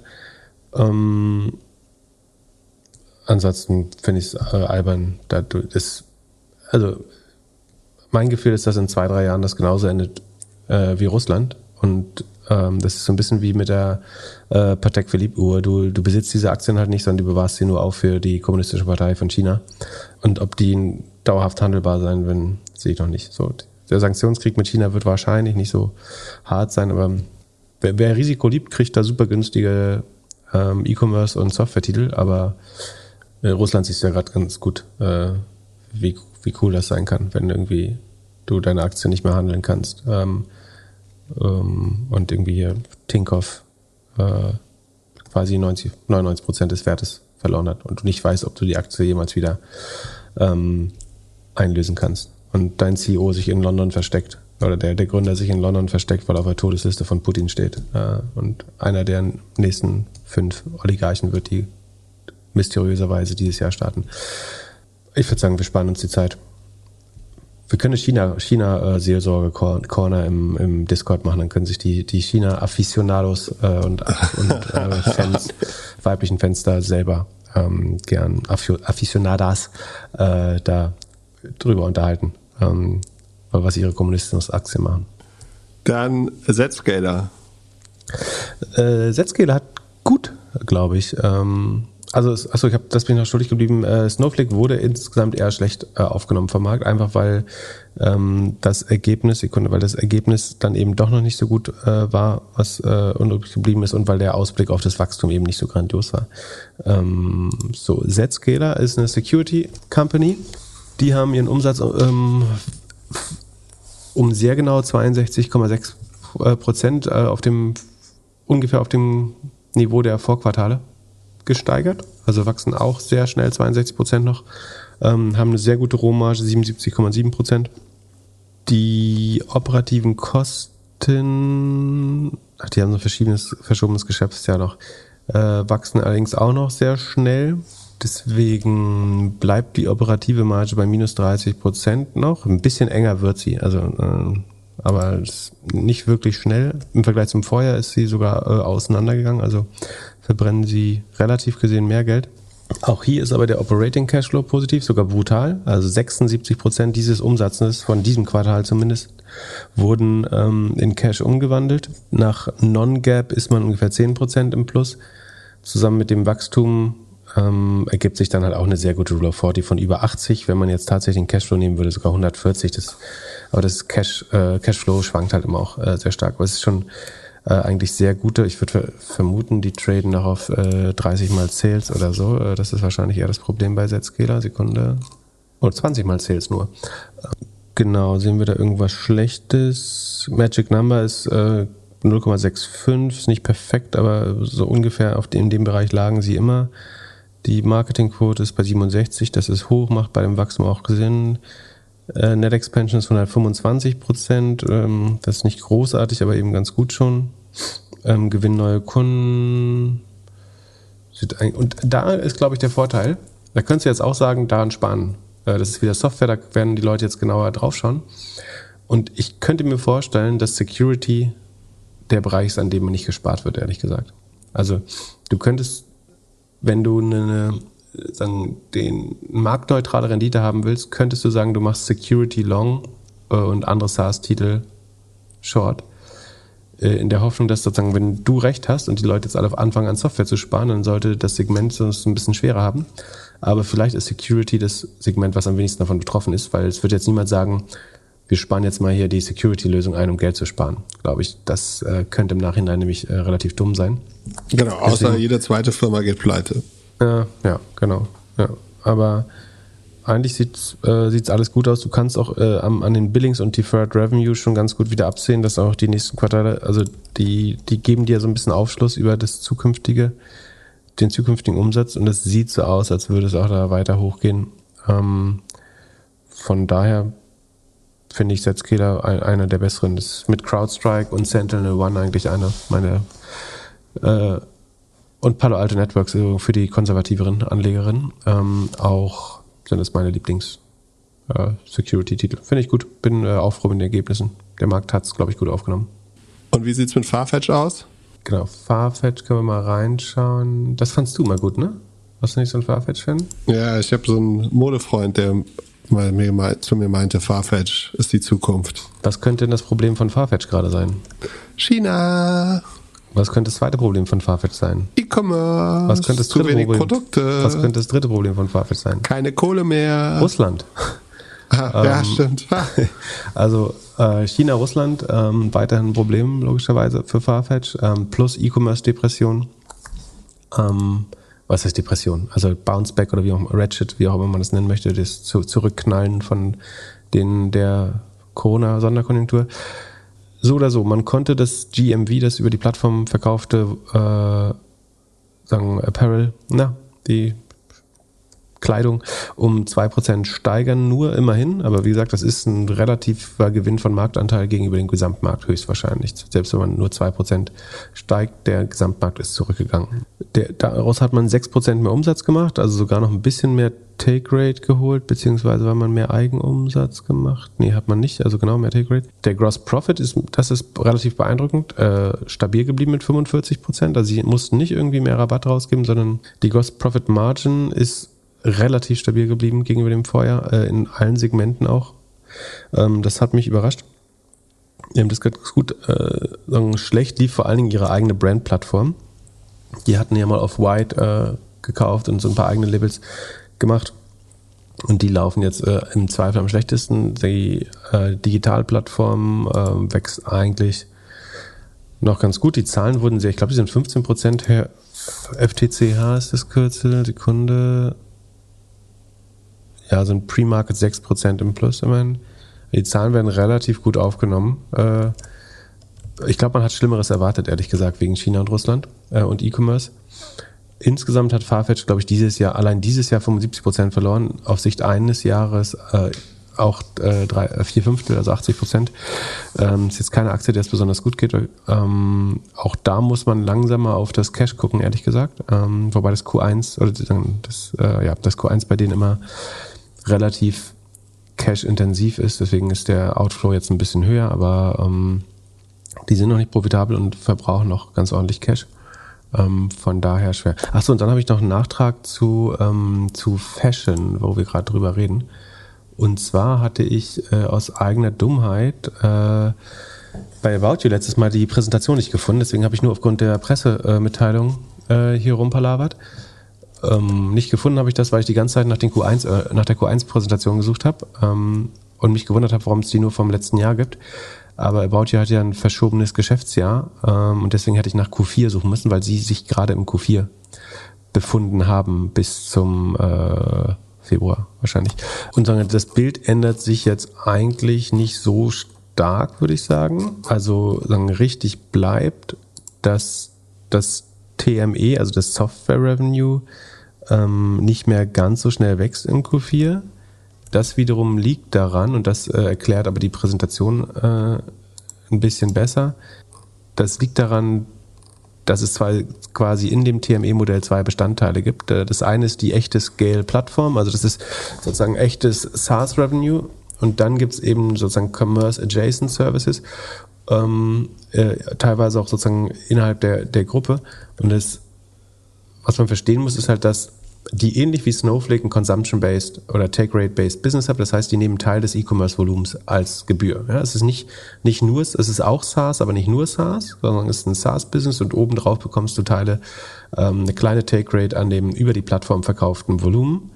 Und dies natürlich mit der E-Commerce, ähm, ja, Depression so ein bisschen äh, runtergegangen bei den, den externen Partnern. Und da, das erleiden sie dann quasi auch als äh, nicht, nicht Verlust, aber als Umsatzrückgang, weil sie eben, so, so wie Shop, kann man sehr gut mit Shopify eigentlich vergleichen. Die haben ja die, die Sub Subscription Revenues, das, das hast du in Scale, aber du hast auch ähm, eben so, so eine Art Merchant Solutions, wo du halt am Umsatz beteiligt bist. Und das, so wie das bei Shopify stagniert ist, wächst das auch hier langsamer, stagniert noch nicht, aber es wächst langsamer, ähm, vor allen Dingen auch zum, zum Vorquartal.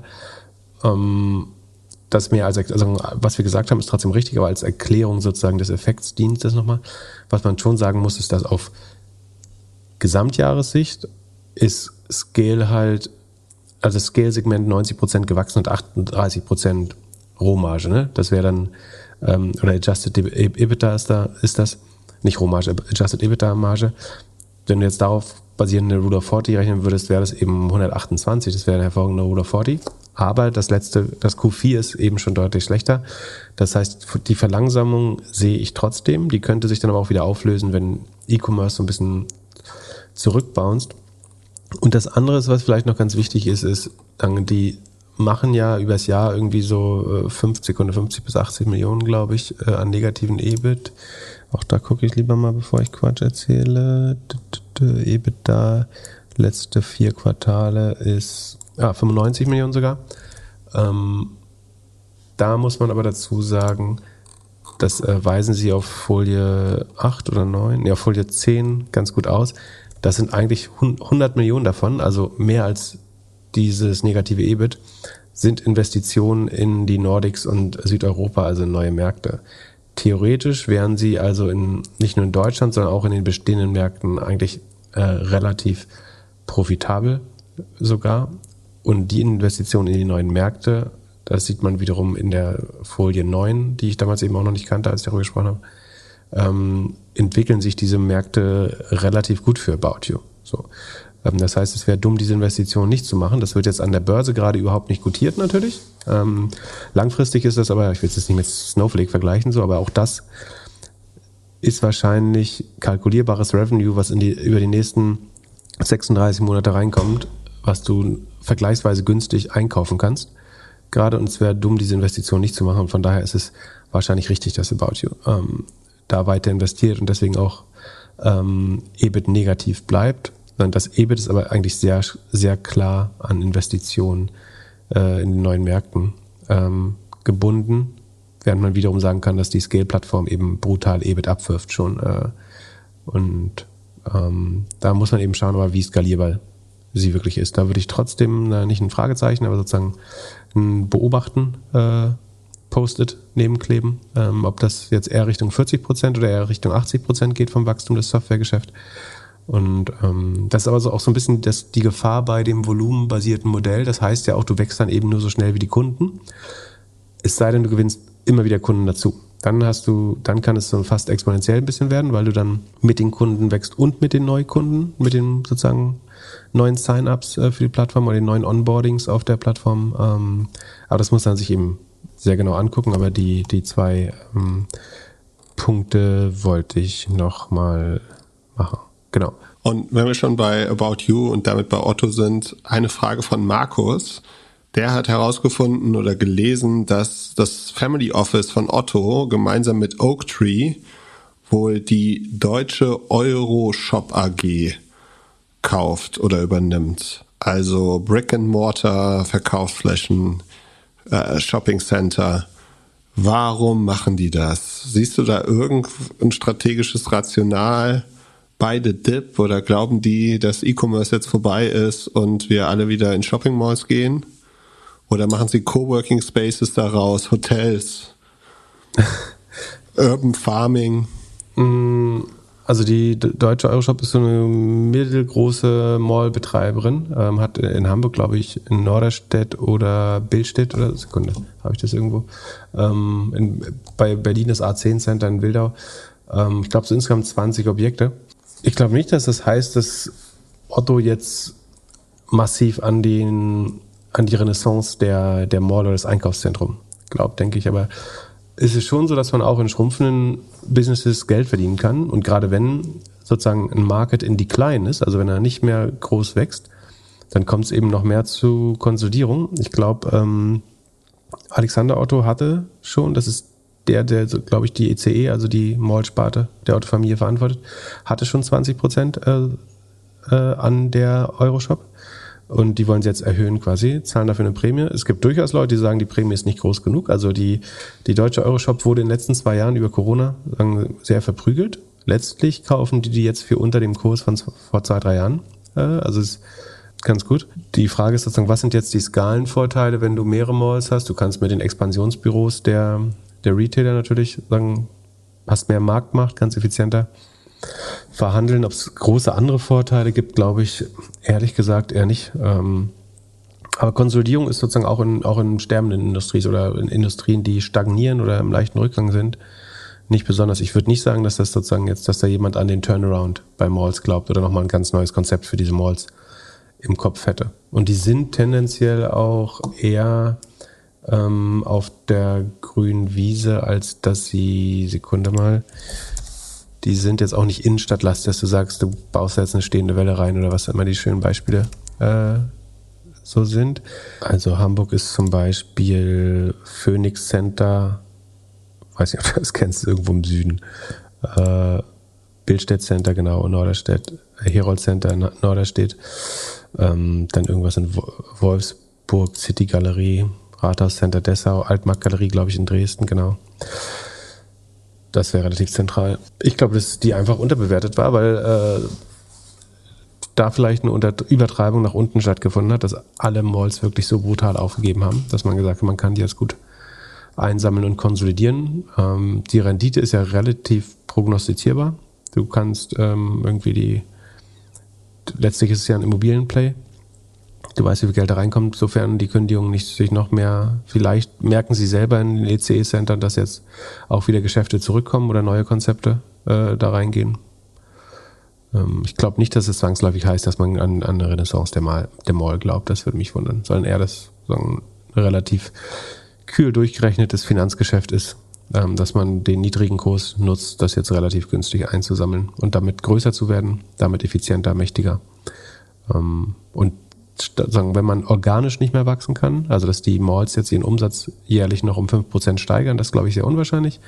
Ähm, aber wenn man es eben aus dem organischen Wachstum nicht mehr hinbekommt, dann kann man es eben über Zukäufe machen und dann wächst die ICE oder das, das Mall-Portfolio der Otto-Gruppe dann eben dann doch weiter.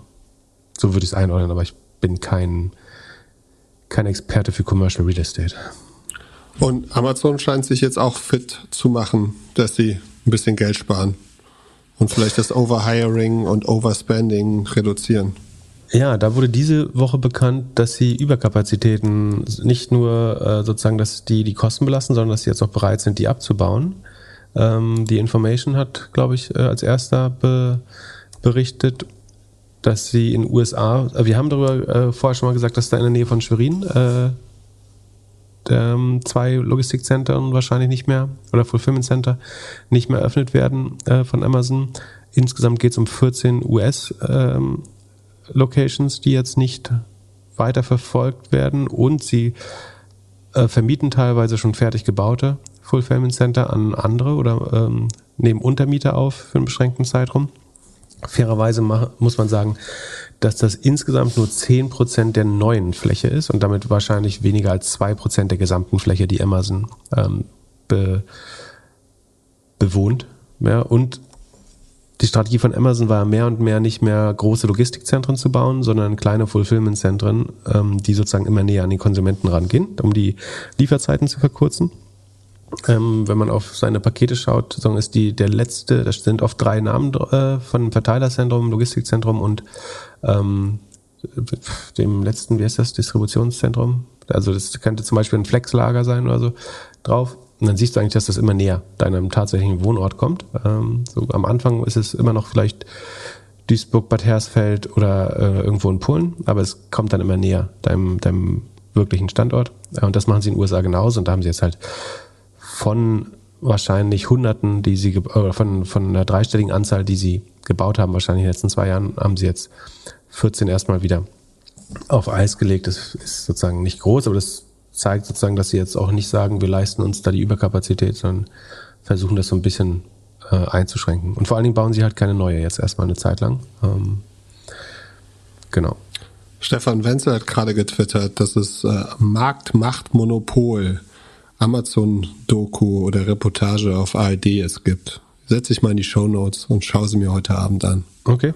Was haben wir sonst noch? Oatly macht jetzt äh, Lieferservice kann ich, kann ich jetzt schnell, muss ich nicht mehr in unser äh, hausinterne äh, Group-Chat reinschreiben, dass ich keine Milch mehr habe, sondern kann jetzt per Oatly mir äh, schnell hier meine Hafermilch bringen lassen? Oder Ihr was ist eine das? WhatsApp-Gruppe im Haus? Möglich. Krass. Was ist denn das für eine Kommune, ey? Also, als ich äh, letzte Woche, als wir letzte Woche darüber berichtet haben, oder nee, ich letzte Woche am Dienstag darüber berichtet haben, dass Beyond Meat jetzt Kim Kardashian als Hail Mary Pass unter Vertrag nimmt, dachte ich, das wäre schon ziemlich wack, aber ähm, Oatly hat äh, stolz eine Pressemitteilung rausgegeben diese Woche, wo du dich echt gefragt hast, äh, was, was die geraucht haben. Wir sagen, Oatly launches One-Hour Delivery in Los Angeles and New York City. Um, partnering with Reef Kitchens, also ist immerhin nur eine Partnerschaft. Uh, Oatly expands to new distribution channel to ensure that no, no oat milk craving in America's two largest cities is left unsatisfied. Das verstehe ich nicht. Also Erklärst, das, das klingt nach was, wo man entweder geraucht haben muss oder so kreativ sein muss wie du, um das zu verstehen. Naja, aber also eine meine Stunde Erklär- bringt halt auch nichts. Weil du, also wenn du, wenn, wenn der, der normale Vorgang eines Cappuccinos machens ist ja, du machst die, die den, den äh, Siebträger an, dann erwärmt die und in der Zeit checkst du, ob du noch alles hast. Ja, es muss also, die müssen das schon in 15 Minuten machen, oder? Vor allem in New York und Los Angeles gibt's ja alle Services dafür. Also, wie bescheuert. also, das ist wirklich, als wenn jemand sagt, was war die Rohmarge bei OT? 9,5, oder? Ähm, Beyond Meat war 0. Ja, nicht war viel. 0, ja. Die sagen so, wir haben nur noch 10% Gross Margin. Gibt's irgendwo ein Business, was Geld noch schneller verbrennt als unseres? Dann, let's go, let's go Quick Commerce. Das scheint die Strategie dahinter zu sein. So, also A, wie gesagt, eine, eine Oatly bestellen kann ich mir auch jetzt schon bei einem, äh, wie gesagt, Go, Gorillas, GoPuff oder äh, was auch immer in den USA, Do DoorDash, äh, Uber Eats, Scrubhub, Postmates, gibt so viele Möglichkeiten. Das Einzige, was eventuell sinnvoll erscheinen könnte, ist, das könnte natürlich die Rettung für ihre Rohmarge sein. Ne? Wenn sie wirklich damit ein D2C-Business aufbauen können, ähm, dann haben sie endlich mehr Marge, weil sie die Handelsmarge mitnehmen. Dann wäre spannend, aber dafür sind die Warenkörbe bei, bei Milchprodukten, wenn du, also in dem Sortiment befindet sich Frozen Novelty Bars, keine Ahnung, ist so Ei- Eislutscher, keine Ahnung. Ähm, dann Eisbecher, das macht Sinn, die kosten 7, 8 äh, Dollar, aber in den USA wahrscheinlich eher 12. Ähm, und natürlich ansonsten die, die Milch äh, und die Barista Edition und so weiter. Ja, richtig krass wäre es nur, wenn sie die anderen Partnerschaften beenden würden und sagen, Oatly gibt es nur noch über Oatly. Ja, aber die Dinge einzeln. Bei Eis würde ich fast sagen, Eis hat eine, hat eine gute Rohmarge. Also wenn du Eis kriegst du wahrscheinlich, wenn du es selber auslieferst, mit 50% Rohmarge ausgeliefert. Und wenn sie die Handelsmarge überall rausnehmen, dann kommen sie auch wieder auf 50%. Aber die Warenkörbe sind halt so klein, dass du damit mit einem Partner kannst es vielleicht irgendwie bauen. Aber ähm, klingt auch eher verzweifelt. Ich glaube, ein, ein D2C-Channel zu haben, ist schon gut, aber das Problem ist, für, für fucking Milchprodukte ist es halt echt kompliziert, ein erfolgreiches D2C-Modell zu bauen. Es sei denn, du würdest die irgendwie in Gallonen-Eimern äh, raus, rauskarren oder so, dass du mindestens 20, 30 Dollar hast, aber selbst das würde knapp werden. Ähm, obwohl, nee, ja, es könnte funktionieren, weil du hast, äh, wenn du der Produzent bist, hast du, hast du, hättest du genug Rohmarge theoretisch drauf. Ähm, vielleicht wollen sie auch nur Druck ausüben auf die äh, Händler, damit die ihn endlich, äh, damit die sie nicht weiter ausquetschen. Aber Oatly ist eher Sekunde, äh, das gab es doch hier schon auf dem Friedhof. Ähm, Oatly hat noch sieben Quartale, wenn es gut geht. Ähm, Jetzt wahrscheinlich ein Quartal weniger. ja, vielleicht mit der Partnerschaft, vielleicht hat es gar nicht so hohe CapEx, dass sie da gar nicht so viel bezahlen für. Der Gamechanger wird es aus, aus äh, mein Eindruck ist nicht, dass es jetzt äh, der Heilsbringer wird für, für, für Oatly. Aber mal sehen, was, äh, wer müsste jetzt als nächstes müsste ähm, die, die Honest Company mit äh, einem neuen Modell rauskommen, um ja, sagen, das Schicksal zu kehren. Und zum Schluss, du hast noch eine Seite gefunden, Defund Dictators. Was macht man da? Ah, genau. Das hat mir jemand vom, ähm, vom Oslo Freedom Forum. In Norwegen gab es so eine Veranstaltung äh, unter dem Thema äh, Freiheitsrechte. Ähm, das wäre mir zu früh nach der OMR gewesen, leider. Sonst klingt's ansonsten äh, klang das super spannend.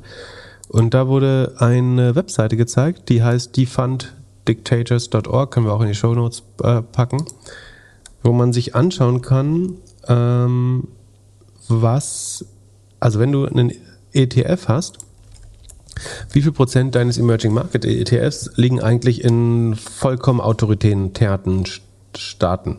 Also sagen wir bei einem, bei dem iShares MSCI Emerging Markets ist zum Beispiel 29% China, 3% Russland, äh, 4% äh, in Saudi, Katars und Emiraten. Das sind jetzt die, achso, dann gibt's noch äh, Thailand, äh, 2%.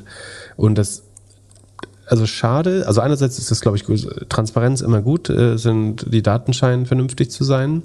Das einzige Traurige ist, dass sie wirklich nur welche nehmen, die auch einen hohen Anteil an solchen Staaten haben. Deswegen befinden sich in der Auswahl fast nur Emerging Markets ETFs. Da ist es aber eben auch besonders prävalent, äh, dass, dass die ähm, da Exposure haben zu den, zu den Schurkenstaaten oder autoritären Staaten. Es wäre natürlich noch wertvoller und spannender, wenn sie wenigstens die Top 20 der gängigsten ETFs aufnehmen. Und auch den, und selbst wenn es da nur drei Prozent sind oder so, möchte ich das ja vielleicht trotzdem wissen. Äh, in den Emerging Markets ETFs ist aber schon so, dass die Hälfte eigentlich immer in autoritären äh, Staaten ähm, liegt. Ähm, fand ich auch eine gute Idee, das, das so ähm, transparent zu machen. Äh, weil nicht jeder, also es gibt immer so diese Standardstrategie, ähm, macht den MSCI World ACWI und oder den MSCI World ähm, Core und dann hinzulegst du Emerging Markets, weil die unterrepräsentiert sind. Ähm, da muss aber schon klar sein, dass Emerging Markets eigentlich immer 20 Prozent ähm, BRIC heißt, also irgendwie Brasilien ist pro forma Demokratie, da muss man sich halt auch fragen, wie lange das noch so ist. Ähm, ähm China, Russland und so weiter, ob man das, das wirklich möchte, wenn man da einen Emerging Market ETF macht. Das sind ist natürlich auch schade, weil da sind natürlich auch sehr schnell wachsende Länder darunter. Ne? Also ähm, in Emerging Markets ist natürlich auch ein Indonesien, Malaysia, ähm, Thailand, wie gesagt, eigentlich auch schnell wachsen, Vietnam, ähm, aber Vietnam so halb kommunistisch, Thailand äh, mit dem bekloppten König, Philippinen auch nicht ganz sauber, kompetitiv, äh, autoritär. Ja, fand ich auch eine ganz gute, kann man mal schnell checken. Wie gesagt, es funktioniert eigentlich nur bei, im Moment funktioniert es nur bei Emerging Markets ETFs. Ähm, cooler wäre es, wenn sie die, die populärsten ETFs mit aufnehmen, dass man auch sehen kann. Und wenn man sagt, die sind 100% sauber, ist das ja auch schon ein gutes Signal, dann kann man besser schlafen. Ja. Weißt du schon, was für Earnings nächste Woche noch kommen? Ich habe gerade bei Earnings Whispers geguckt, da ist noch nichts. In ähm, unserem Channel auch noch nicht. Wird jetzt nicht mehr so viel, oder? Ich glaube, wir können mal wieder vernünftige Sachen machen. Also wir, wir holen noch ein paar nach, so äh, C3AI oder so müsste noch, fehlt mir noch persönlich gerade. Oh, super. Ähm, gucken noch ein, paar an und ansonsten können wir wieder schön viele neue Fragen machen äh, und unsere, unsere Basics und mal schauen. Top. Also wenn ihr Fragen habt, schreibt uns gerne eine Mail an podcast.doppelgänger.io. Genau. Und, und nächste Woche gibt es noch ein paar neue Doku-Tipps vielleicht auch. Bin gespannt. Habt ein schönes Wochenende. Bis dann. Peace. Bis dann. Ciao, ciao.